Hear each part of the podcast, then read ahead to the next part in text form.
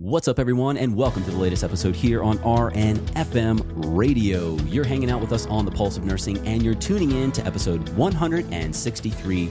We have decided to make this a part of our Writing on the Wall series for July 2015, and we are definitely rocking out July, just killing July in a good way, though. In a good way. We're not trying to maim anyone or any month here, but July is hot, and so is RNFM Radio, and we've got a guest for you today, but I am not going to spoil that at the moment. However, I do want to remind everybody to head over to rnfmradio.com because something new here. We have a new app over there thanks to SpeakPipe. And what you can do is you will see a little tab over there on the right that says questions or comments. You click on that SpeakPipe uh, app there, and it will open up a little box, and you can leave us a message. And we would love to hear messages from you. And of course, you could certainly let us know if you want us to bring the message on the air. However, there that does not mean there's no guarantee that it will be on the air. Meaning, if you're like, hey, listen, don't put me on the air, but I just have a question or comment. It's a great little app. It's easy. You can use it pretty much from any device. So head over to rnfmradio.com and you'll see that little questions or comments tab over there. Now, of course, I'm Kevin Ross, hanging out in my studio in Colorado. We are all we are representing the country right here, and Keith Carlson is also representing my end of the country, hanging out in Santa Fe, New Mexico. Keith, what's up, my man? I'm bringing you in right now. How you doing, sir? I am great, Kevin. Thanks a lot for that introduction. And yes, we're holding down the southwest quadrant of the country. It is a gorgeous day in Santa Fe. I was telling Elizabeth before we came on the line. It is beautiful here. And Things are great, and I'm super excited about today's guest, who we will introduce momentito. Awesome, awesome. Well, hanging over here, we're Colorado, you know, Boulder area, Santa Fe. Well, let's head over to the east into the Baltimore neck of the woods. Elizabeth, how's the weather over there? I don't know. We're given weather reports. We talked about tornadoes or hurricanes or something at the last one, or earthquakes. We had hail last time too. Oh my gosh, we just get on hung up on this weather thing. Anyway, how are you doing? Get it? We yeah. Maybe we'll we'll we need to brainstorm a new intro for August. But I'm doing good, Kevin, and hello to Keith, and excited for the guest. But um, actually, I was telling Keith this is one of those you know top ten days because we had a heat wave where it was you know like 600 percent humidity and like 2,000 degrees, and you'd walk outside and melt. And now I have my windows open, which I love. Even though I'm married to a heating and air conditioning guy, I hate air conditioning. I feel like it's so fake. So I'm happy to have the windows open and have a beautiful day. Interesting. Interesting. Yeah, you learned a lot about me in that one sentence, huh? I did. Sure and I thought did. I knew you. I really did. Now I really know you. Now so. we know where the marital conflicts come from. Turn down the air conditioning, honey. Yeah, exactly. Like, listen, I'm an HVAC guy here. You know, we've, we've sitting with my sweatshirt on, and he's right. like trying to fix things. yeah, he's like, I've got to walk my talk. I have to run the AC 24 hours a day. exactly. Right. Oh, that's nuts. Well, we've got a breath of fresh air today, some fresh Don't air. Be. So open up those windows if you can. This is going to be a killer show. A killer show. So, Keith, you can certainly do the honor, as you always have for pretty much every 160 plus episodes. I think there might have been one where I did an introduction, but anyway, you demand. You can definitely bring in our guest here. This is going to be an awesome show. I am so looking forward to it. Thank you, sir. We are very excited, and we are happy to introduce Kati Kleber, BSN RN. She is the woman behind Nurse Eye Roll and nurseeyeroll.com. She's a critical care nurse located in Charlotte, North Carolina. She's the nurse advisor and editorial director of the hashtag Protect Nurses initiative at scrubsmag.com. And she's an ambassador for Cherokee's new line of antimicrobial scrubs, which are called Certainty. She's the author of the popular nursing blog iRoll.com, as I mentioned, and she just wrote her first book, which is totally awesome Becoming Nursey From Code Blues to Code Browns how to Care for Your Patients and Yourself. It's sold more than 6,000 copies since its release in November of 2014. It's available on Amazon, and the three of us have all read it over the last week. And I think all three of us have cried at a certain point, though it's actually a very uplifting book, but there's some very moving stories too. So, Kati Kleber, it is such a pleasure to welcome you to RN FM Radio. Why, thank you. It is a pleasure to be here. And we've been so excited about having you on the show. You crossed my my laptop at some point. You came into my vision sometime last year, or maybe even when your book came out. And when Kevin and or Elizabeth mentioned you about a month or two ago, I was like, oh my God, we've got to get her on the show right away. So I reached out. You and I had a great chat on the phone or Skype, and here you are. So how are you? How are you today? And how are things in your world right now? Um, well, I guess to stay on topic, it's really hot here. Um, it's pretty gross in Charlotte. It's like 600% humidity and 2000 degrees and has not stopped. Um, but things are going great. I'm still working at the bedside and working on a couple more books and my blog and keeping busy. So nice, nice. Well, you know, Kati, I actually am a Virginia boy. So I was born and raised in Virginia. So I definitely know about that heat and humidity. And of course, I lived in Baltimore for a while working at Johns Hopkins. So I, I totally get it and I'm not jealous in any way that you have all that humidity. I, I like, like, I don't even want to go outside. yeah, yeah, exactly. So you know, the thing is, is that we're going to heat it up on the air. Hopefully, all of our microphones will not melt because it is going to be on fire today. You're already on fire out there in the ethos there, as far as your book, your platforms, and everything. So we really just need to jump in on you here. We need to talk about you, and this is your show. So we're going to have you take it away and just certainly tell us a little bit about the impetus of this book. And I think through that, you'll at least sort of open up your experience as a nurse and how you got started and why you got started and all of those things. So feel free to take it away, Kati. So I I've been a nurse about five years now, and when I started, and I had probably a very similar experience to many other people. There were all these things that weren't told to me in school. It was just this common knowledge that everybody knew, but nobody really talked about. Um, you know, like how to study in school, the best way to do that, um, how to call a doctor in a realistic way, not in the here's the S bar Q, but in like a real, this is how you sit down and talk to a person when you have a need, um, how to just do some simple stuff. I had no idea how to do that stuff, and I learned it on the fly. So my first year, I was just like, why is this not written down somewhere? I just spent all this money on school and textbooks, but there's not like this concise thing that says this is how you manage your time when you work in critical care. This is how you manage your time when you work on the floor. This is how, you know, you do X, Y, and Z in a very concise way. Um, you know, because nursing school is based on the theoretical perfect hospital world which does not exist. You know, right. you're short on supplies, you're short on staff, the doctor's not answering their pager, the, the patient's not compliant. You know, there's all these things that are very real barriers that you're not really prepared to face because, you know, the NCLEX says, um, which order would you question from the physician? It never tells you how to call a physician and question that order. Like that's scarier to me than figuring out which order to question is to actually call the physician and say that. So um, I was kind of keeping track of all those kind of things where I was wanting to know why it wasn't written down somewhere. And then um, I got into blogging when I had a bunch of friends move away and I was wanted to start a blog to kind of connect with all my friends that were all across the country. And then I noticed I started writing about nursing all the time and I was like, I don't think they want to hear about nursing. so I created a nursing blog. Or actually, first I created the Twitter handle at Nurse Roll. And then I created a Tumblr um, when I figured out how to use GIF images and stuff and started typing out all those things how to start your shift on the right foot, how to manage your time, that kind of stuff. And um, people started liking it. And I had some friends say, hey, you should make like a blog where all this stuff kind of lives, which, you know, seems like an obvious thing to think of, but for some reason I didn't.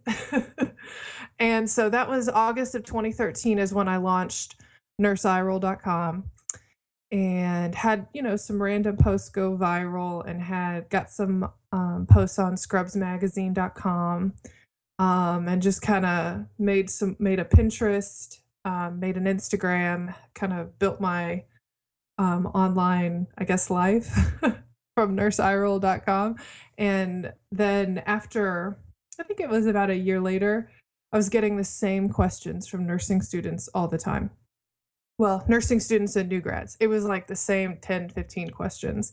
And I was like referring them to the same few posts on my blog. So I decided I should make something that I can say, here, if you're going to be a nurse, read this book and then let me know if you have any more questions. Because I think this will answer, not only answer those questions, but also make you feel better have like a part of the book, it's towards the end. It's called, I think the chapter is actually called If It Makes You Feel Any Better. And I talk about all the times that I messed up.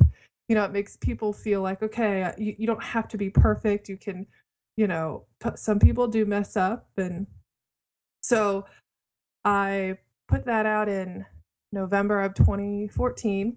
And actually now I did, I redid my totals yesterday. I'm over, I think I'm over about 8,000 copies now. Wow. Congratulations. Right. Nice. Thanks. Nice. That's awesome. Nice. So, so yeah, that's kind of what's gotten me here, I guess. awesome. Quite a story.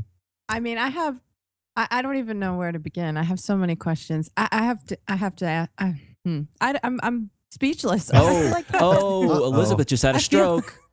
she just had a stroke. See, I've had okay. strokes the last couple of episodes. Now she did. I feel like Kevin. I'm speechless. Like you just have so I have so many things to say. So where I want to start is, you know, you have so many things going on, Kati. You have um, in your bio, we mentioned your work with Scrubs, your work with Cherokee, your work with your blog, your work with your work. I mean, I'm just going to start right off the bat to me where it makes sense and wonder how do you juggle it all? You know, I read the book as well, and there is a part about work life balance, but realistically, that's a lot of things to have going on. So I'm just curious how do you how do you do all that? And i also know from following your blog you know you like to exercise you've got your husband so like how do you do all these things?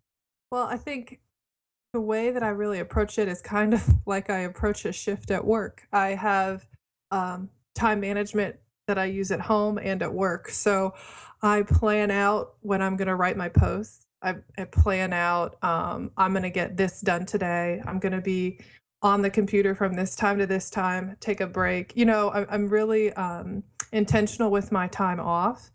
Um, I actually, I was working full time, like so three 12 hour shifts in the neuro ICU um, up until March. Um, it just got to a point where I was like, I can't, I can't do both. I have to back off of something. And I really felt like it would be a lot more valuable for me to put more into the book and the blog and everything. So so yeah, so now I work PRN. So I work one day a week usually, and um, I sit on a few committees. So in addition to the, you know, like I was at work for an hour today for a meeting, but I try to schedule, you know, my week in advance and say I'm gonna focus on writing one post this day. I'm gonna get an article into Scrubs on this day, and um, you know after i've been doing it for a little while it, it gets a little easier like my social media i'll just kind of pepper that in throughout the day. Um, and sometimes like with tumblr i kind of have to be a little bit more focused with that one. So once a week i'll sit down and do a bunch of tumblr posts. So i, I just have to make sure i'm really managing my time well. And it sure. helps it helps that my husband has a little bit of an odd schedule. So like so he he has appointments that he has to go to. So sometimes we'll get to spend like the morning together as opposed to you know after six when a lot of people do. So we'll go work out in the morning together um you know because that's when he's here you know that kind of stuff. So it's it's helpful that he has a little bit of an odd schedule too interesting. I think it's awesome how you still sit on those committees because that also is mentioned in the book. You t- can you talk a little bit about the part of the book that speaks to shared governance, governance and having a voice in nursing? Oh yeah, so that's one I love doing shared governance. So um, when did I? I think I got involved with it about two years ago at this hospital, and it's I sit on committees where on the facility level where there's a professional practice and development council and that i was head of for a year. And then um, there's the safety and quality council a research council and a partners council. And we all just kind of work together and have goals that we try to meet and you know things that we need to change from the bedside nurses perspective. Um, a lot of information dissemination and all that kind of stuff but it's great to sit down with bedside nurses from across the the facility because I get so used to my small neuro ICU, not small, narrow, you know, vision of my neuro ICU, which is only, you know, a handful of beds compared to like labor and delivery, which is a ton of beds, or the NICU, which is even more beds. So it's really helpful to come to these meetings every month and just hear what's going on in the other units and what kind of challenges they're having and how it can be pretty similar to what's going on in your unit and how you can work together to fix those problems. I just um, you know, when you're when you're used to your unit and the problems of your unit and you're around people that complain, um, it can be kind of defeating. So I think it's great to be able to put yourself in a position to be able to affect change. So when something is wrong, or something needs to be changed and it sounded great on paper and in theory, but when you brought it to the bedside, it didn't work. I mean, the nurses are so valuable in their opinion and they're so powerful with their voices. It's just a lot of them don't realize where they need to take it. And uh, shared governance is definitely that that um, platform where you can say and uh, really affect change. So that's why I really like it because I'm very I, I'm really big on efficiency getting things done um, you know in the most efficient way possible so you can do your job and support the patient and their family and and remove as many barriers as possible and i feel like that's what the one of the main goals of shared governance is is to remove those barriers so that you can do your job easier Wow, Kati, you just said such a mouthful. We could probably talk for an hour just about shared governance. So maybe we should bookmark this for another show so we talk about shared governance because um, I think it's really important. I just wanted to make a comment about what you've been saying and relate it back to your book. And my comment is that the way that you're sharing about shared governance and how important it is, and talking about the ways in which you didn't use this word, but nurses can be empowered, for instance, to really lean in and be responsible and take responsibility and be part of what's happening where they're working. I feel like your book does that in a way. Your book is like almost an encyclopedia of this shared governance of one's career. And maybe I'm making a stretch here, but what I mean to say is that in your book, you're talking about time management how to manage your work life, how to talk to a doctor, how to prepare for the NCLEX, how to prepare for report. And you're asking questions, but at the same time, you're telling stories and inspiring the reader. And that's what I think is one of the brilliant things about your book that you're trying to take, say, a new nurse and say, look, these are some of the things you need to pay attention to. And at the same time, meanwhile, I'm going to inspire you to be absolutely awesome in that venue. So I just wanted to make that comment that I think you're offering a certain form of inspiration and education that's really sorely needed. And that's just what I wanted to say right here. I just felt very inspired to say that. well, thank you. I think I didn't realize when I started nursing school and becoming a nurse the profound impact that nurses can have on their patients and their coworkers. Um, it's pretty amazing when you know you can go into work and and profoundly affect the lives of your patients like they may not remember your name but they will always remember you when you were there you know holding their hand while their father died or explaining things to them that the the family member or explaining things to them that the doctor said that didn't really make sense that first time um, and you're the one that said it in a way that really okay i get it like dad's not coming back um, and if you are empowered and enjoy your job from other aspects, you can do those things a lot better. So I think, and, and nursing is just such a an amazing career because it's it's well, I hesitate to say career. It's like a lifestyle. It's something that permeates you. You know, you take that stuff home, and it changes who you are, hopefully for the better. Um, but it's it's you know a great job to have.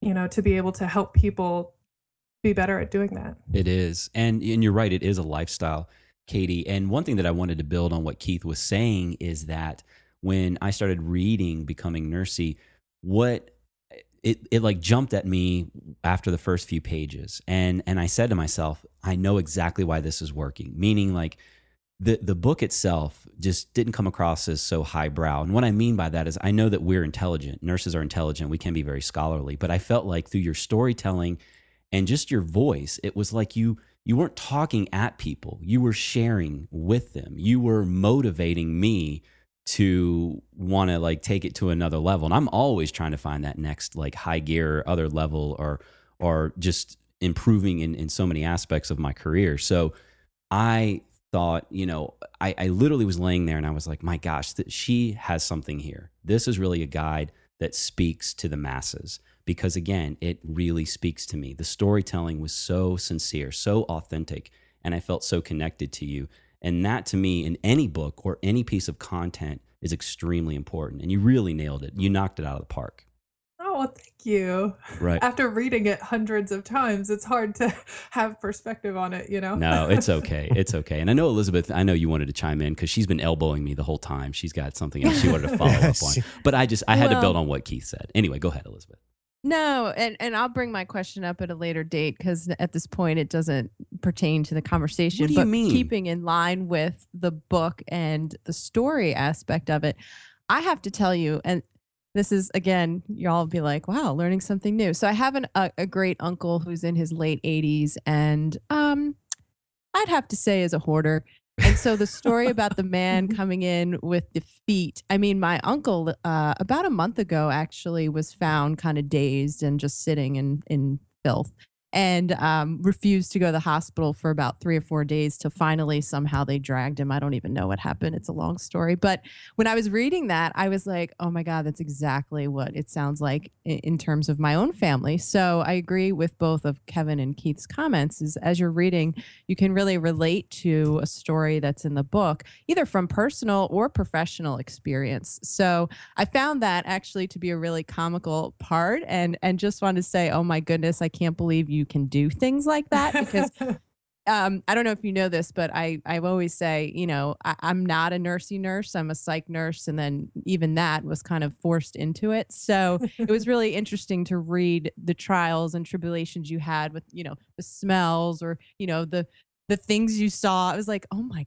god, this is what real nurses do. I can never do that. So you know, even that, I applaud you for um, dealing with that man's feet and other the other Yes, things well you done. shared. Well done, Kati. yeah, I uh there's so many things that we like nurses deal with on a day-to-day basis that you kind of forget like okay, if someone else saw me doing this or was just standing in the room, this would like like change their life or like be a story they would refer to the rest of their lives and this is like every day to me. We kind of get like so used to it that it's like hold on a sec you're taking maggots out of a guy's foot here or you're seeing a neurosurgeon drill into somebody's brain right now Mhm. time out i can't believe that but it's so every day now that i've i've done things where like example i uh sometimes if um if at work like i'm caught up with my patients and i know some of the other nurses are really busy and they call a code i'll go to the code to help out and like document and that kind of stuff. And I was r- run into a code with a, a coworker, and um, you know, went to the code and and did what we did, and then on the way back, she was we were talking and stuff, and she was asking me about my book and stuff, and I was saying like, you know what we just did, like I could write like twenty pages about that. I know it was just a normal thing to us, but I could write a lot. Actually, and I did. I haven't done anything with it yet, but it's like the things that we think are so normal, I try to stop and uh, get outside of myself for a minute and think about the moment, and then I write about it later, and then it ends up being something that really affects others.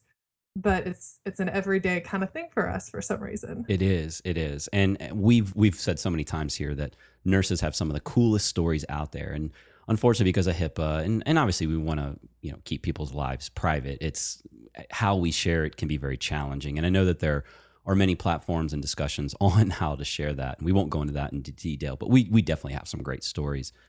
But Kati, what I wanted to kind of tease out a little bit more because you were talking about your schedule and how you schedule things in advance. And I, I like that. I mean, some people think that all the scheduling takes the spontaneity out of, you know, this creativity or what you should be doing. But actually, I think it kind of gets you set. It gets you in that mindset. So I'm, of course, a, uh, a serial entrepreneur. I am a full time, more than full time uh, entrepreneur. So I am not an employee except of my own companies. And so I wanted to talk a little bit about your what I would like to refer to as side hustle to get yourself not only you're doing this PRN work still at the at the bedside or doing some clinical work, but you've got some other things happening outside of the book as well. And of course, we've had uh, Scrubs Magazine on our show a couple of times. And I certainly want to talk about that. And then, of course, your relationship with Cherokee. So it really sounds like you are trying to diversify yourself, not only just as a clinical nurse, but obviously as someone who is this is your brand. This is your personal brand. This is your professional brand. This is who you are. And you really are with through this side hustle. And I think probably with all the scheduling, you're able to balance that. So what's that really looking like as you're stepping out into the world of business and entrepreneurship? Like bring us into like maybe what a day to day looks like, or really what was the hustle? Like what what was like the motivating factor for you to say, that's what I'm trying to go after. That's what I want. I want that.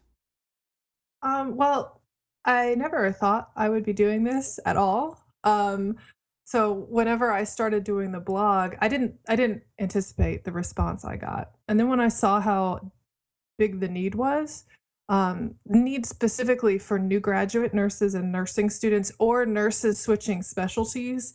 So, you know, maybe someone's worked in a labor and delivery all their life and now they're going to critical care. That's that's like starting all over. Um, so I saw that there was just this big need and I have this um passion about helping people with that transition. Um, and and another thing I'm really passionate about is you know people being honest about what they know, what they don't know, where they need support to make them be the best nurse they can be and therefore give the best care they can possibly give and therefore have better patient outcomes. Because um, i really i really care about my patients and i want them to all get the best care that they can. And if you have a confident nurse i mean that's the best thing you can have. So I saw as I was writing and interacting with people, the need was just kept getting email after email, like, thank you so much. Like, I never found something like this. So um, I, I decided, like, from day one, okay, I wasn't in this to make money. I want to, my goal, even if I don't make any more money, is if I've profoundly helped some, or if I've even just a little bit helped somebody with their career and help them be more confident in front of their patients, that's a win for me. Like, that's worth it. I'll go back to working full time at the bedside. I love it anyway. Um, but if I can help people be more competent at the bedside, that's what I care about most. So I was just trying to think about how can I support that audience the best. And part of that was having to step away from the bedside full time to be able to do that appropriately. And um, when, so, you know, I created the book and that took some time and figuring that out and doing some stuff wrong and everything. And then I decided with my blog, something that was really important to me is, you know, you can create a blog and you can put a bunch of ads up and you can try to maximize your profit, but it doesn't necessarily maximize your value to your audience. Um, so I decided to do some research about what would be something that I would want as a new nurse to see, to to talk to, to have support from. So I read some books and decided what I wanted it to look like. Um, I wanted to make sure that it wasn't ad heavy. Like the big thing that is really important to me is honesty and being authentic. And I think part of that is only supporting companies that you believe in and that you personally use. So, like, I only have two ads on my site, and one of them is Navy Socks, and which you guys, I know you guys know them, um, Brian over at Navy Socks, and I wear them, and I wouldn't put up stuff on my site if I didn't actually use it or well we can plug really for Brian. it. we love them too. And he's a he was on the show and we love him and we love his we product. do. so we can plug for the Navi socks out there great, at navisocks.com anyway. Yes. So that like so when I was starting to kind of create this brand I wanted it to be the the cornerstone of it to be honesty and that if you know I recommend something because I really use it I really love it um it's really important to me and so I think that that has um, and and that has really guided me on picking who I want to work with and not. um, so that's kind of helped if I don't already, you know, like Scrubs magazine. I was already going to that site. I was already wearing Dickies and Cherokee scrubs. Um, those were things I believed in and enjoyed. And when I I kind of got involved with Scrubs magazine because when my posts were getting kind of popular, I I was like, you know what? Like I should just try. I'll just email the editor. What's the worst thing? She can say no. Like let's just try. so there were a few sites that I was like, let me just see if they'll put my blog post up. And it worked, and they got some good hits off of it. Um, and then, kind of through Katie Duke, was introduced to um, what's called strategic partners. And strategic partners actually encompasses Scrubs Magazine, print and online, and Dickies, Cherokee, Heart and Soul, and this new line with uh, Certainty. So they kind of encompass all of that. So I work with them and um, kind of honed in on their Protect Nurses campaign, which is like infection prevention and and work life balance, that kind of stuff. Um, and with these scrubs that I love and I wear every time I go to work. So um, that's kind of really how I pick out what projects I want to do, which ones I don't want to do. I'm very selective on who I work with and who I don't. Because um, I think, you know, it's not all about how much money can I make from this. It's the motivator isn't that. It's the what value is this going to provide to my audience.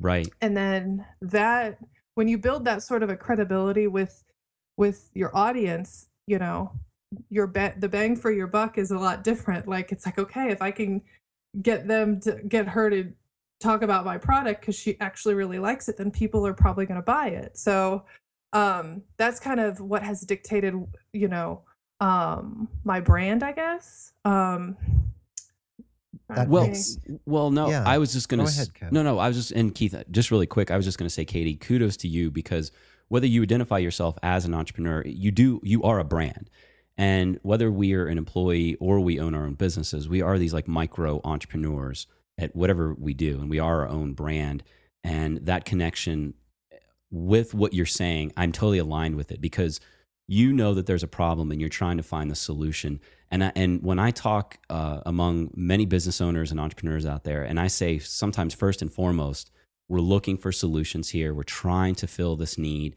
and a lot of people are talking about monetizing it. And certainly, from a business standpoint, you that's that's understandable.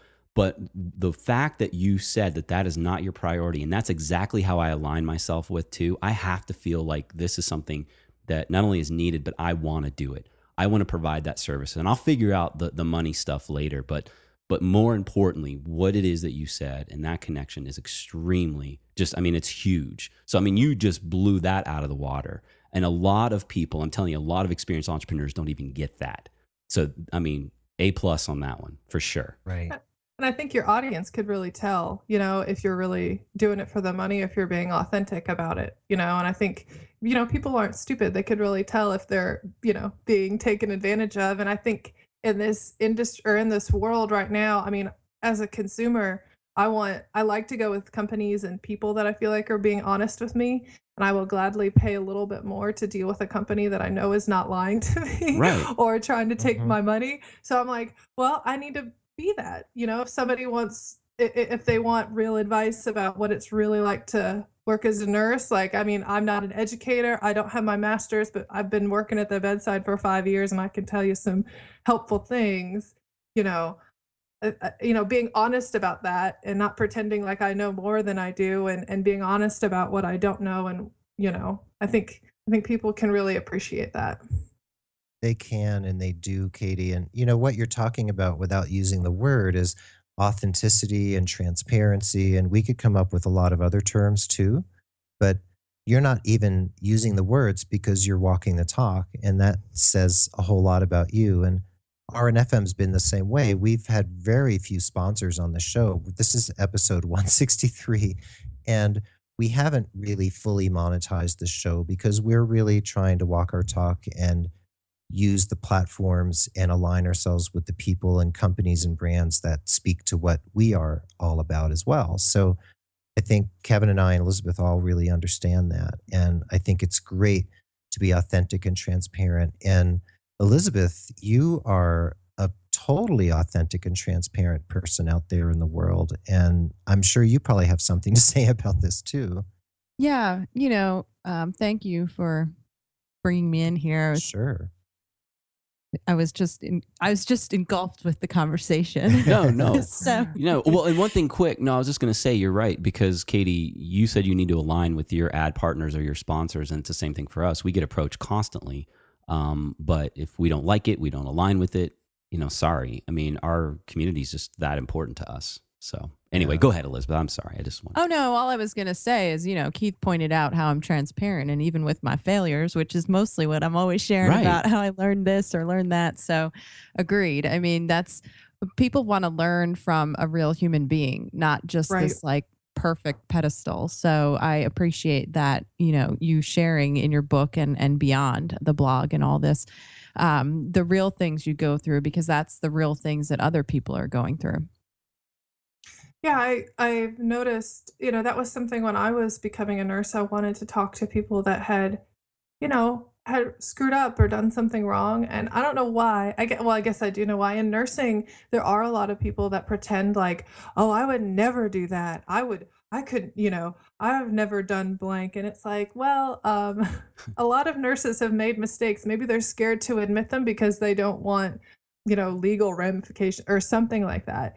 But um, it does kind of produce this environment in nursing where not everybody's honest about the things that they know and they don't know because they're a nurse and they're supposed to know this. But that really facilitates a really unsafe environment. So, part of my goal at the beginning, and especially with writing that chapter, was to make it okay for people to talk about things that they don't know um, so that you can fill in the gaps appropriately and that they can learn those things and therefore be safer care providers.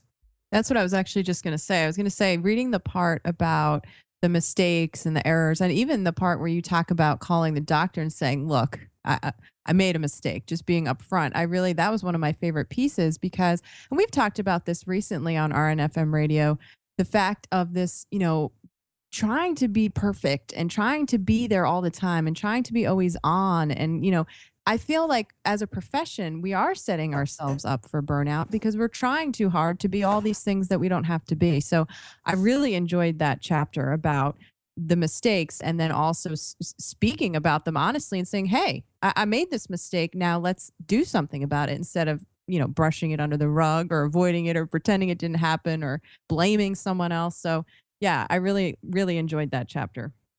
Well, and and it sounds like we're really kind of talking about some feelings here, some emotions. Not to say that the whole show is not about feeling and emotion, but you know, Kati, obviously we read the book, uh, the three of us, and of course you authored it, so you know. And we just want to know the impetus of Nurse Eye Roll. What's what's behind that? I mean, because I know that initially people could be taken aback by that whole eye roll thing. And so what is what what can we distill or what can you help us understand about the meaning of nurse eye roll as as a name, as a brand, as what that really means? So when I was trying to come up with a name for my blog, I don't know why I could not get nurse eye roll out of my mind. I couldn't like that was the first thing that I came up with and I tried some other names and but I don't know why that really resonated with me and it's supposed to represent um the, how dynamic nursing is. So, you know, you are the nurse at the bedside and you're expected to deal with everything with a smile on your face, um, very professional, very appropriate. When sometimes all you want to do is roll your eyes. Like when I was taking care of a patient and I was cleaning them up and then I turned them and then they went to the bathroom all over again. And it happened four times before I walked out of that room. Um, you know, it's like, okay, but I have to be professional and smile on my face, just deal with this. But all I want to do is roll my eyes. Or when you're meticulously changing a dressing and a doctor comes in and rips it off and then says, oh, it looks good, and then leaves. And, you know, all those things where you're supposed to be the rock solid nurse that's always professional, but you are the one that deals with all the ridiculous things that I've talked about in the book and, and that anyone that's a nurse knows. Um, it's just supposed to represent that. It's supposed to be a little funny, a little, you know, lighthearted thing. Um, I can see how people would think I'm making fun of patients, but that is not what it means. Um, so I want to make sure people know that. Um, but that's kind of that's that's what that means, I guess. Right. I think it's great to get that clarified, Kati, because it's funny, not funny, it's interesting. I was reading up on different definitions by the ANA and other organizations about bullying and harassment and workplace incivility, etc. And it was interesting. And one of the things I read, they said that rolling your eyes at a coworker, you know, in sort of an exasperated, like, I can't believe you did that kind of way, or isn't she horrible kind of way, that's considered a form of incivility. So it's good to yes. know for our listeners that you're coming from a very different place with that. It's sort of the more somewhat sarcastic, funny, like, oh my God, I can't believe, you know, I just changed that dressing and now I have to do it again kind of feeling. Or yeah, yeah, yeah a smile sort of on your face and a little like internal, oh my gosh, kind of yeah. thing. Not a not a uh, directed at somebody right. by any means. kind of like the heavy sigh, like, ah, okay. Let's yep. do that dressing again. I have the time, even though I don't. nice. Well, you know, Kati, I think we certainly want to get a little bit deeper into the books or the book. And you know what i really what really resonated for me and i know that for pers- personally for you um, I, I, know that there are some religious tones in there which which obviously i'm i'm uh, equal opportunity. You know regardless of your background heritage culture uh, beliefs i'm i'm all encompassing all welcoming and and i and i felt like that resonated to you personally and then you even put that in the book talking about 10 commandments. And i know that you know for people who who uh, might be christian or or religious or know about the 10 commandments but you really kind of uh, tease this out a little bit more into something that we use in the clinical setting or as nurses. So let's talk a little bit about um, those 10 commandments. And i mean you don't have to go through all of them but but it really uh, like when i got to that part i thought oh wow this really sh- could be reaching people. This really could be resonating with people and how you distilled that down for them. And so was that um, i mean how did that come about? Well it, it really came about after nursing school when i was like there's all these things like i wish i had this mentality when i started nursing school um, because it would have made my life so much easier when you have perspective after you've walked through something. And when you're in the moment and, and in school, it's really hard to remember those things. Um, which is kind of why I put it in that form where it's like, even though I don't feel like doing it this way, I know I should kind of. Um, so like one of and what's crazy is when I went to a nursing when I went to NTI in San Diego, um, I had a nursing student. She had just finished her first year, and she's like, "I'm so glad you put those Ten Commandments in there." And that first one, um, creating a calendar of assignments at the beginning of the semester, because I did that, and it made my life so much easier. And I didn't figure that out till like the fourth semester. right. Um, and so, you know, doing like I, I just put in all those things that I really wish um, yeah, I know I shouldn't fight to the death for every single point because it really doesn't. If I'm if I'm one point away from passing, that's a problem. Uh, so if I'm fighting to the death for every point and taking time in class for that, is that really where the value is in my time and the teacher's time? Um, so you know, and and I also had like a lot of kind of listy kind of things I wanted to discuss, but I wanted to kind of do them in different ways so that they would stick in people's mind differently instead of here, do number one, number two, number three. So that was one of my ways to kind of do it in a little bit of a different way. I like that because I love lists and uh, I also love being organized. So that whole piece was was right up my alley. But another part of the book that I really enjoyed was right in the beginning, right up front, when you talked about the black and white parts of nursing. And as I was reading that, I'm really into bringing in the art into the science of, of nursing practice um, and have a Facebook group, even community about the art of nursing. So I'm just wondering if you can speak briefly to this black and white nursing piece and and how you know first of all how did how did that come about for you um, and then do you see that uh, analogy, you know, between the art and the science of nursing? Like it wasn't something I realized until I got out of nursing school and was kind of on my own a little bit. But it's really, I mean, kind of beautiful how um, nursing you can i don't it's kind of hard to articulate i guess but you know you can know all the technical stuff which i call kind of the black of nursing like i i know how to run epic charting. I know how to drop medications. I know how to give intrathecal vancomycin. I know how to do blank, blank, blank. But sometimes, like, and actually, honestly, a lot of times your patient just kind of needs you to be able to tell the emotional climate of the room and support them in the way that they need it. And you can't learn that in a textbook. You can't learn that. Um, I, I really don't think you can learn that in nursing school. It's something you learn when you you've been with your patients, you you know, and you're trying to support them, and you're not just trying to get your work done and go to the next room and avoid those interactions, but you really want to support them and be there for them and their families. And I and I was always like when I first started there were a couple nurses on the unit that I was just like, man, they always know the right thing to say. Like they always know when when things are going crazy and chaos is ensuing, they're the calm voice in the storm. They can command a room like and, and people will listen to them and they will get things done quickly, but then they'll know when to stop and and support a patient or advocate for them. And it was like, ah, oh, I want that. Like that is what I that's my goal as a nurse is to be able to have that.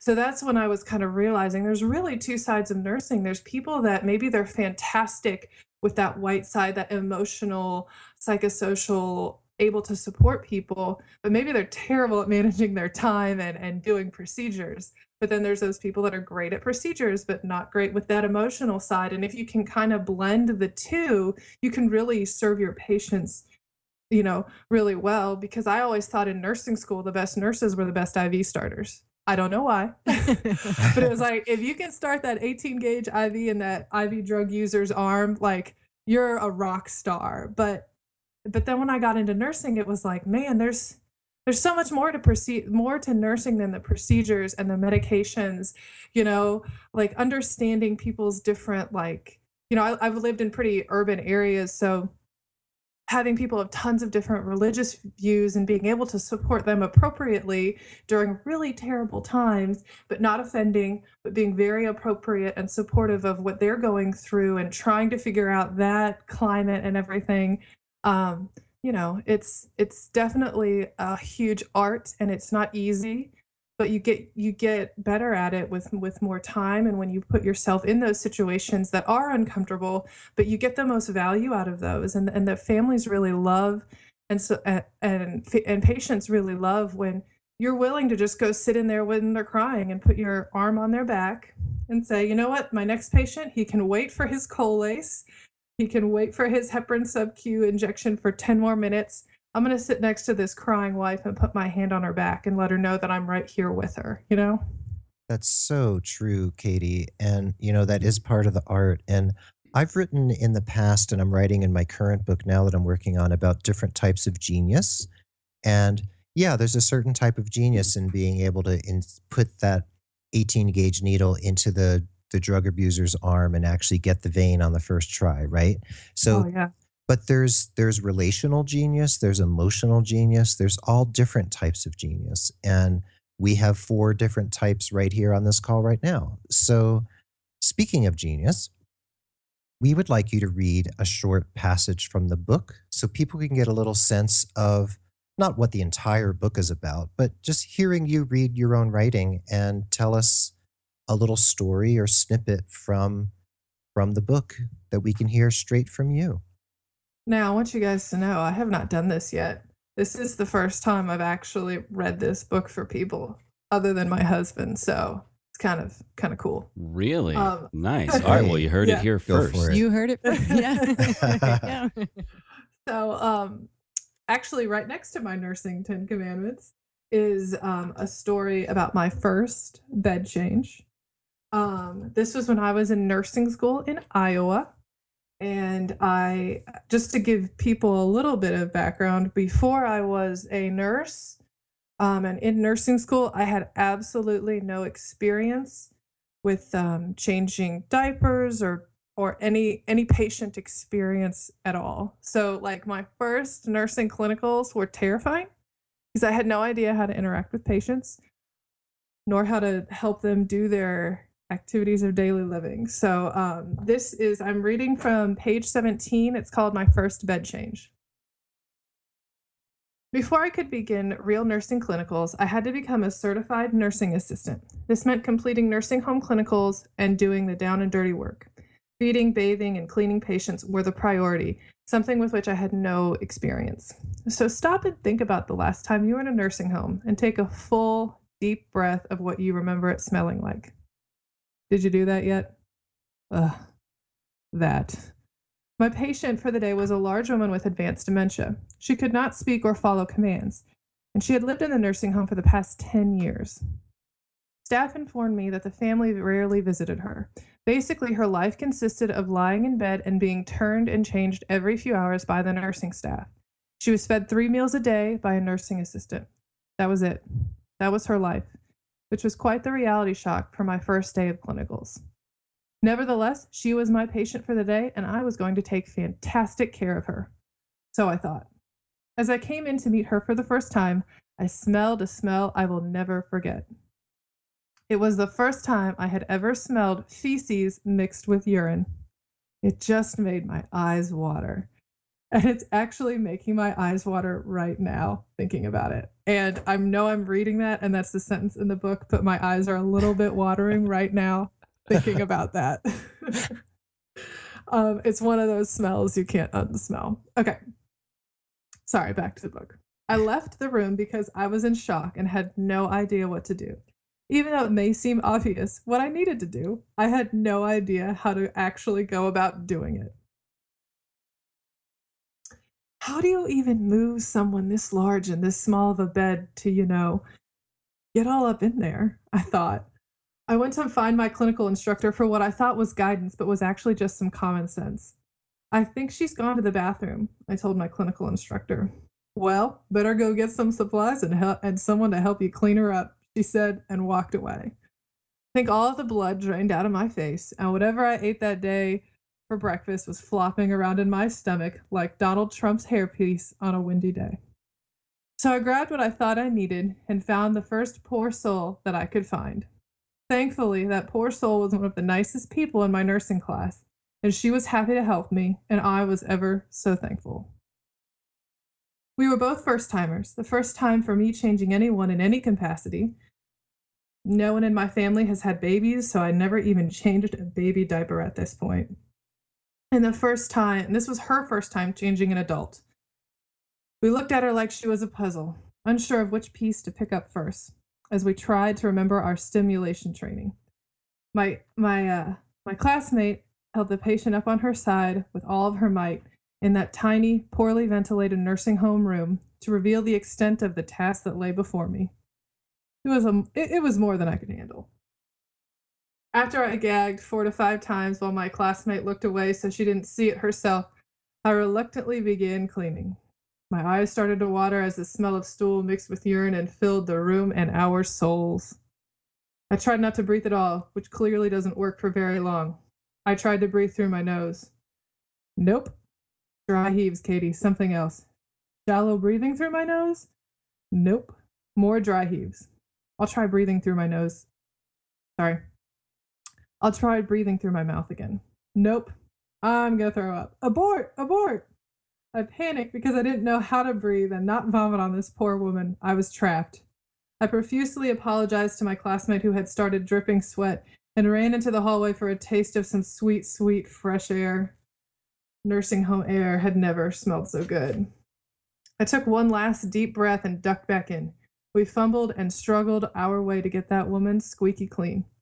Afterwards, I found my clinical instructor and had a breakdown moment. I can't do this. I almost threw up doing the most simple thing a nurse can do.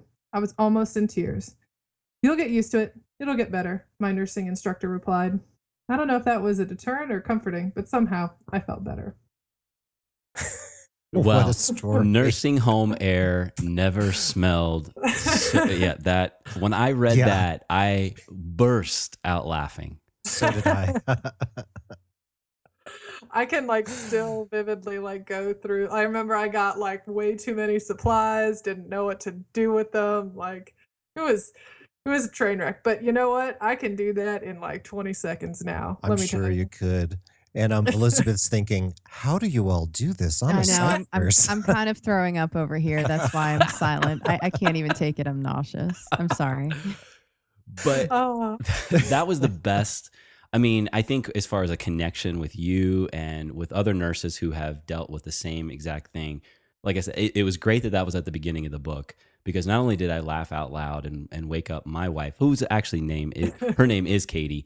Um, oh, nice. Yes, yes, and I, I, you know, we we were talking about that, and and and I was like, no, no, no, honey, just go back to sleep. You won't understand because she's not a nurse. I mean, she is so far from being a nurse or in the, in, in the medical profession, so she doesn't really like to hear too much about what I do. Um, not to say she doesn't care what I do, but you know, she that would have literally, I'm sure she would have vomited on me like reading that, but Oh, it, but it was it was awesome, and so I love Oh, that. I, I love kind of like that's those things. Like that is a very normal nurse experience, but we don't always talk about the nitty gritty. And then you forget when you talk about that normal stuff to people that are not, don't do that. It so grosses them That's out. right.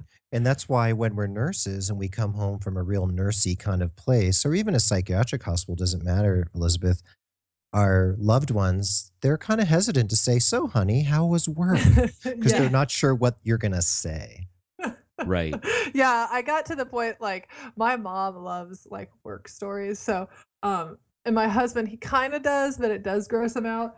So if I got something really good, I'll call my mom and tell her. Or like when I was in school, like my dad would, nope, you are not talking about that to me. I will get sick. So I had to like whisper, like, Mom, you'll never believe what I did today.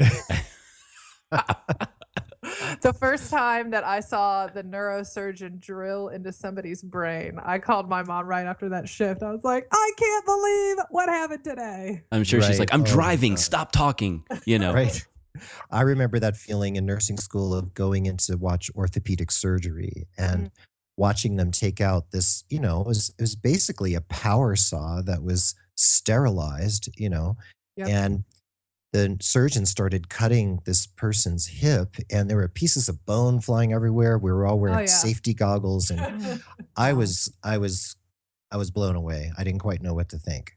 Oh yeah, I watched. Uh, I got. I, I had the privilege of being able to watch an aneurysm clipping, Mm. and man, watching neurosurgeons do their thing is pretty crazy. Um, and I got to, you know, just seeing the whole process of how they actually get into the brain, like again using the saw, pulling back the scalp, like.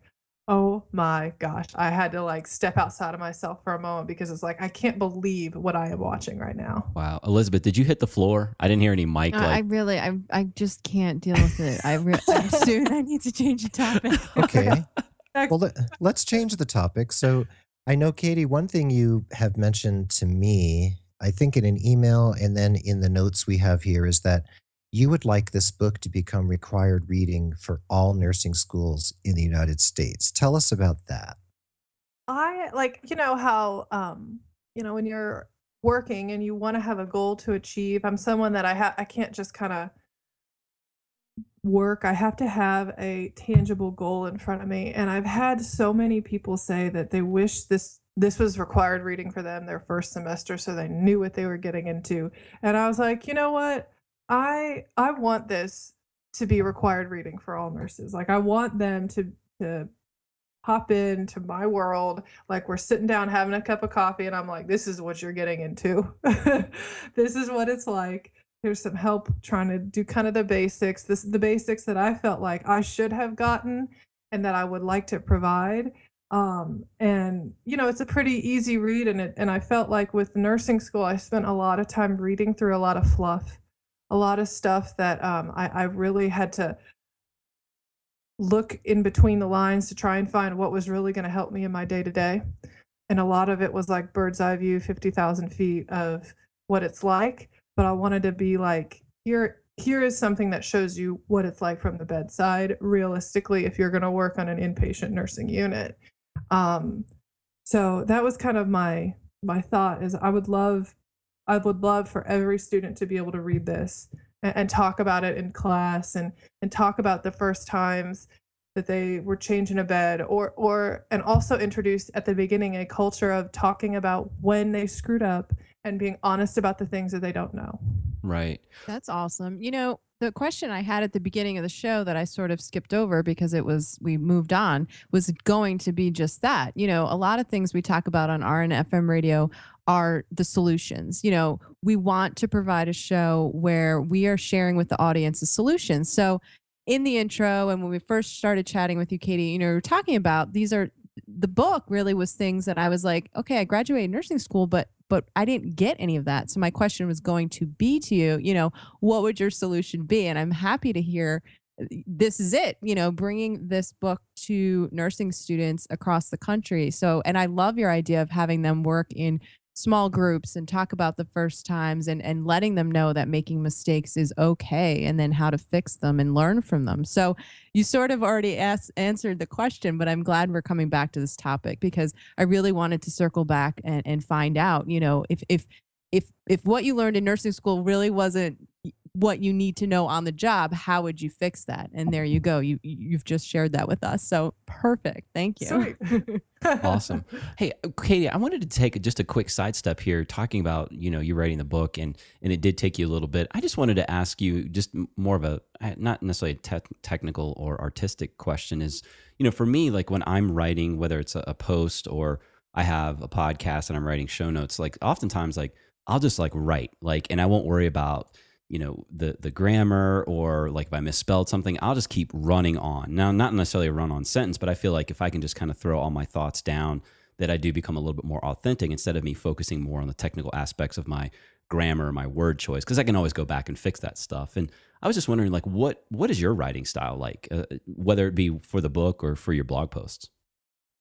Um, I like to identify like when I the book I kind of, I guess, cheated a little bit by using my blog and the popular posts and kind of um, ordered them in a starting from nursing school, now I'm a nurse kind of um, thing and filled in the blanks. But, you, you know, I do get those times where I'm like really um, inspired and I will just go and write. And yeah, I'll go back and fix little things here and there.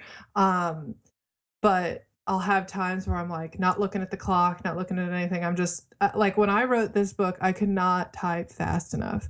I knew what I wanted to say and I just couldn't get like couldn't get it out quick enough. Right. Um and sometimes I'll have that with blog posts too where it's like okay, um, I have something I think that would be really beneficial and I need to crank it out. But then there are some times where I'm like, okay, I haven't posted in a week. I really need to put something out there. And what's something, you know, it's a little bit more of a process. Um, but it's like, I got to go with those times when I'm like inspired or I get a really good idea. Like, um, perfect example was the when that Ebola thing came out.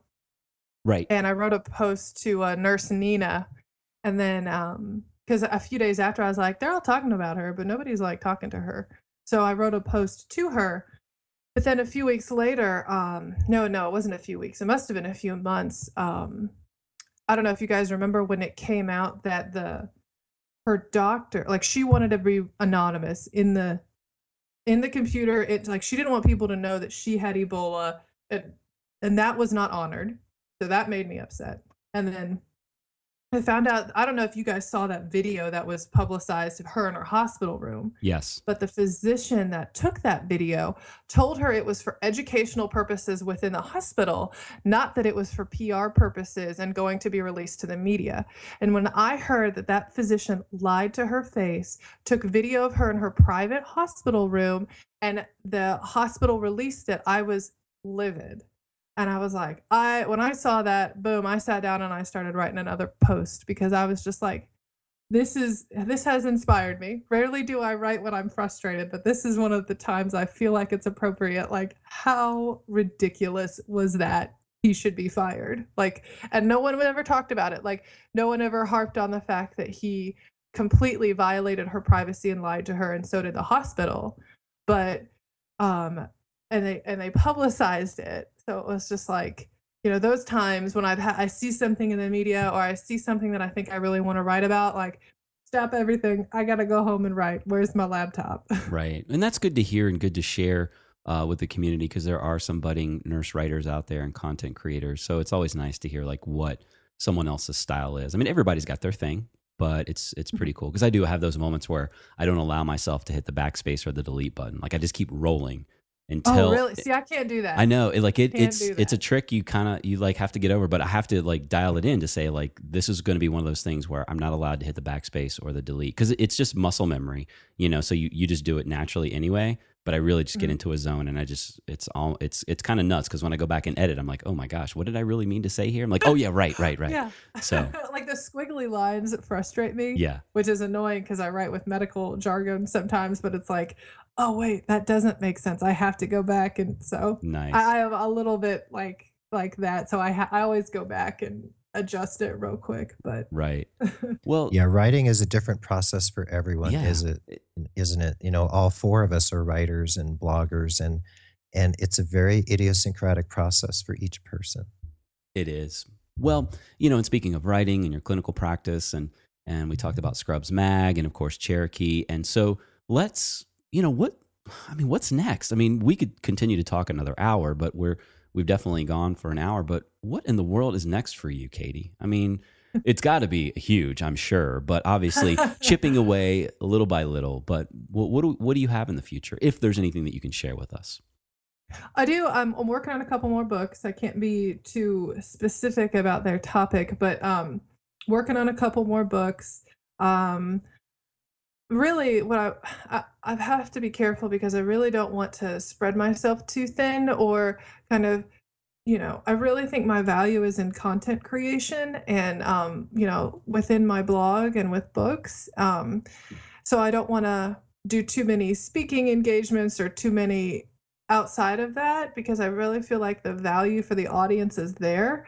Um, so I really want to focus on getting these next couple books out um, and then kind of see what happens from there. I would, of, of course, I want to, I'm trying to figure out how to obtain my goal of getting this to become required reading for nursing schools. Um, so that's going to be quite a journey and hopefully continue to go to more conferences. I will be at the Magnet Conference in the fall with Capella University. I'm pretty excited about that. Um, so conferences here and there, finishing the book, continuing to um, optimize and maximize my blog and my social media reach, and you know, trying to stay relevant and really providing content for people that is valuable is is pretty. It's a lot of work sometimes. So um, continuing to do that is is definitely a big challenge, and we'll just kind of see what what happens from there. I don't have a huge, big like TV show project thing or anything like that, um, which I don't think you'll ever see because I do not like being in front of, you know, I like being behind a mic or behind a TV or behind a computer screen, but will probably never see me on TV. Oh, but but Kati, what movie star would play you in the show? oh, I don't know. Somebody cute. Give it some thought. Give it some thought. Elizabeth, who would play you in a show about your life? Mm, I don't know. I'm not Hmm. really. I think I've shared this with y'all before. I don't watch much anything on television, movies, so I'm not into actors. Oh actresses. gosh. Well, we'll choose one I, for I don't you. know. How's yeah, that? thank you. Do that. we'll Please do. Right, right. Oh boy. Well, Kati, you have so many platforms and your your presence is just so incredible. And I've been doing this stuff for years and you've just like blown it out of the water in such a short period of time. I'm envious and I'm also in awe. And I'm learning from you as we go along. So thank you for that. Oh, my pleasure. Yeah. And Elizabeth, I wanted to ask you a question Oh, as a okay. as a woman and a female nurse kevin and i are both male nurses obviously um, you're seeing Kati as someone slightly younger than you coming into the world into the nursing world and social media in such a dynamic way and how does it feel to you to see other nurses female nurses coming out into the space so strongly and powerfully and authentically? What's it like for you? Like what do you feel inside when you experience that It's interesting. I thought about this when I was walking the dog this morning. So you must have been reading my mind. I was. Uh, I was.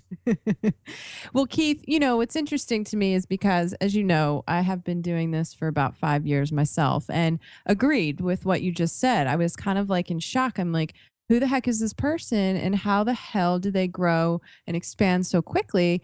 And, and what am I doing wrong? So, you know, my first thought is, oh my goodness, agreed. I need to learn from this person. I need to figure out what they're doing. I need to, you know, uh, watch them and model the things that are going well. But we've talked about this a few episodes ago on RNFM radio. It's like, you know, you can't do exactly what other people are doing. So you can observe and you can watch and you can, you know, aspire to do similar things, but you have to do it your own way. So how does it feel to watch another woman and a young lady do this? I think it's amazing. I think I'm so proud of her. I feel uh, it's a great role model for nursing for the profession. And I hope that more nurses find this person and then say, hey, I'm not going to complain. I'm not going to be negative. I'm not going to just let nursing beat me down. I want to take my profession and and you know improve it and learn through watching another person do the same, watching this inspiration. So I think it's amazing. And I'm kind of bummed to hear about this whole camera thing because I have plans for how I want Kati to uh, interact with me and my work in the future with the Art of Nursing program. So you got to get over that camera thing because Oh, I, I really want to see you speak at that event. I've so, seen her anyway, on camera. She's on Yeah. there occasionally. Yeah. She'd be awesome. YouTube. Yeah, I'll do it I wrote it down. Yeah, haven't you done some hangouts? Like, You've done a Art couple of Nursing hangouts. Yeah. I've, you know what I've realized? I can do like this kind of stuff, but if I have to do anything scripted, nope. It's Mhm. terrible. Like I I can talk to people and stuff, but if I have to like memorize something, it's gone out of my brain and I can't like I don't know why I get like camera anxiety. So but I'll do it for you, Elizabeth. Oh no, perfect. And that's totally what that event's all about. We don't have scripting. So good. Good to hear and we'll be in touch. But I'm excited because I was like, "Oh no. She she's got to be able to get on the camera. That's what that event is all about." well Right. and i know like i totally agree with when you're you're trying to figure out what you want to do so you look at other people that are doing it and you you see what they what you like what you don't like so i you know i have some friends that were showing me you know people that did social media well. They weren't doing nursing social media but they were doing social media well. And i read their books and i kind of watched what they were kind of doing and respected how that they were kind of carrying themselves um online and as people and it's like okay like that i, I see what they're doing and i want to adopt the things that i like and the things that i don't like you know i want to learn from their mistakes. So, so like i really like that's what kind of what i was doing at the beginning was okay who's good at this? And um how can i learn from them in, in in their successes and their failures? And thankfully a lot of them write books so it's pretty convenient. That is extremely convenient. And I just want to put a bug in your ear one more time, Kati, that when you and I spoke on the phone last month, we had an awesome conversation about RNFM and what you're doing and you being on the show. And I said, you know, we're starting this new podcast network for nurses, and we're going to be tapping you to start a podcast because you will be incredible. You'll you'll burn it up. That i could probably i would probably do that Okay, that you heard it. something. You heard I was Oh, gonna say, He's get the yes, get the yes. Get the on- yes get the now. yes. Oh no, now she's like sweating bullets. yes. Oh, oh, great, great, girl, you heat it And up I don't without the wanna add humidity. more stuff to my plate. Yeah, yeah, exactly. I exactly. know, but that maybe maybe once I crank these books out, Nice. then I'll need something else to do. Nice. Well, and you could always co-host uh, or have you know a few co-hosts with with another show. You never know because we're trying to tap into all of this mind share that we know that's out there in the nursing community, and there are several people that we've had on the show. And we're like, wow, you would be really great, like having your own show, and a couple of you might get together and you just totally rip it up. So Right. Yeah. And that's that's the collective genius that I always like to talk about. Nice, nice. Well, good grief, boy, we have really done some talking. And Kati, we should be respectful of your time. So we will, of course, list out all of your social media presence out there because we know you are very social, Kati.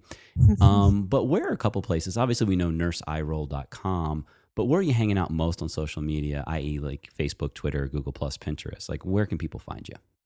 Um, okay, so I probably interact the most on Twitter um, at Nurse Eye Roll. That's kind of my main home base, but um, I've been really trying to develop my Facebook page. Um, so just searching Nurse Eye Roll on Facebook and just liking it, and then you'll you'll get my updates. Um, but I, I interact on that one a little bit less because you know if someone's posting too much on Facebook, it gets annoying, right? It you got to only do that a little bit.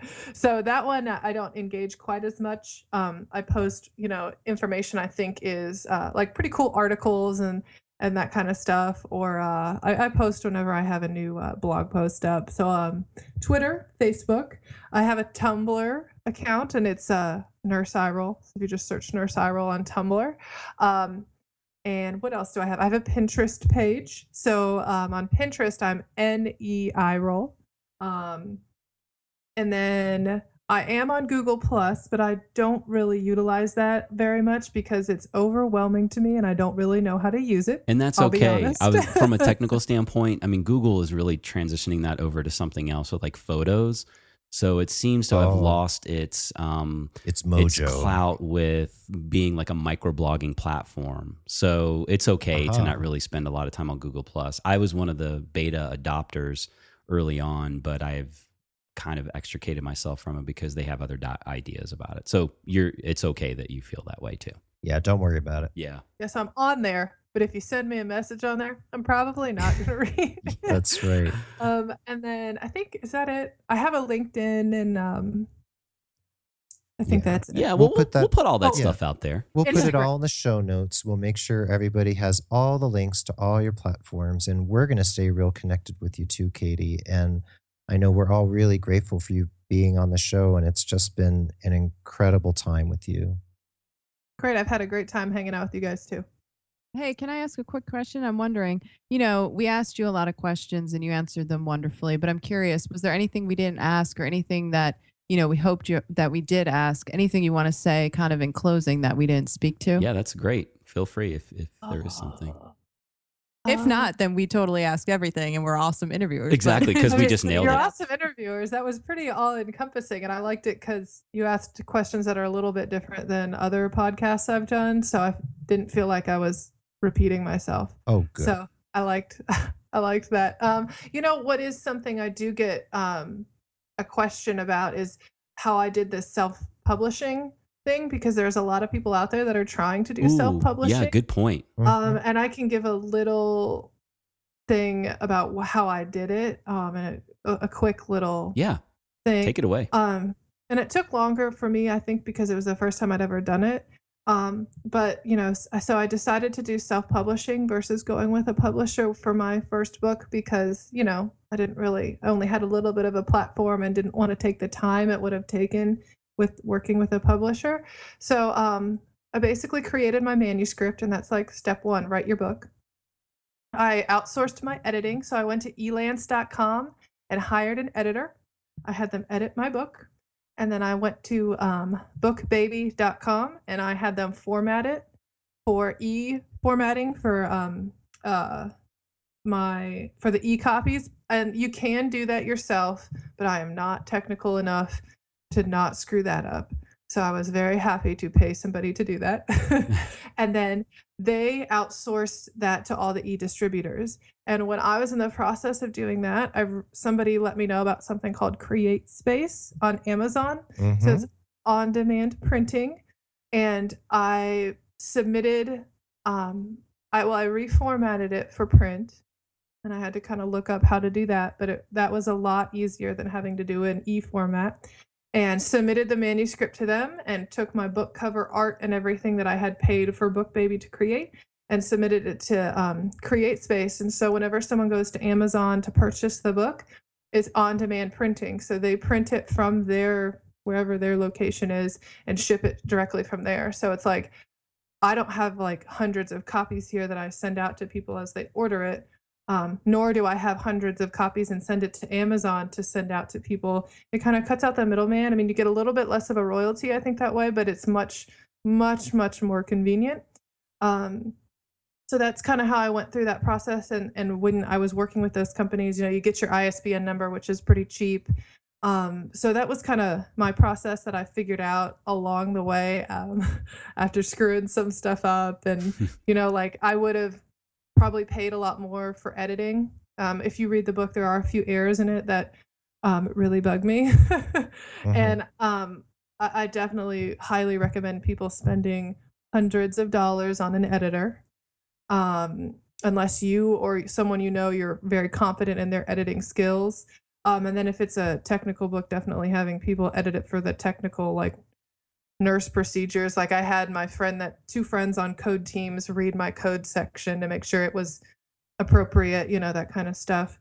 Um, so that was kind of my process that I went through and um, and I get questions about that a lot. So That's great. Right. Well, Well, thank you for sharing that. Oh yeah, and and I wanted to say you said something much earlier about cheating, which you that it's not cheating when you're like repurposing content because the content is there and you flesh it out even further for a book. I mean, we've all done that, so it's actually really smart to do something like that because the blog posts can, you know, they they capture maybe if you know you're lucky a thousand words, twelve hundred words, but but maybe that story can go on and on and on. Like you can really tease things out and get a little bit more colorful and artistic with with the story itself. So nothing wrong there. I mean, I think that people need to understand that repurposing content it's totally okay because we repurpose repurpose content for the podcast because maybe people aren't reading the blog, but they'll listen to the podcast because they can take it on the go. Mm, yeah, I was that was one of my concerns at the beginning. I was like, "Oh, are the people that have been reading my blog consistently going to be really mad when they read the same content over?" Not at and I. No, and I didn't at all. get one person saying anything like, "Oh man, I'm mad I spent the money because I've already read some of this." So No. I was that was one of my huge fears. Like actually the biggest one. Like when anyone asked anything, it was like, I'm worried that people are going to be upset about that. right? But then didn't hear a word about people being upset about that. So that was really, you know, unexpected but good to hear. no, it's it Or not hear. no, because we we would have posts of of things that let's say that only a few thousand people read the post, but say ten thousand people listened to that particular show that was the actual content. So you, you just never know how you're going to capture people, and I think that that's you know to to build on what you were saying is to get this book in with the the schools, the nursing schools. I mean, you just got to show that connection, and it doesn't even have to be like these big numbers. Like let's say you know, just arbitrarily pulling a number out of 10,000. You know, people like worry about the number of followers, but it's really the the engagement and that connection. And if people like if a university could see like, wow, this girl has got this or you know, this young woman has got this, you know, this deep of a connection at that level, like we can help be the catalyst for a much larger level. And that is really what they should be looking at. And hopefully that they will find that. So we'll continue to put that out into the ethers through RNFM radio here. Yay, thank you. Awesome. Awesome.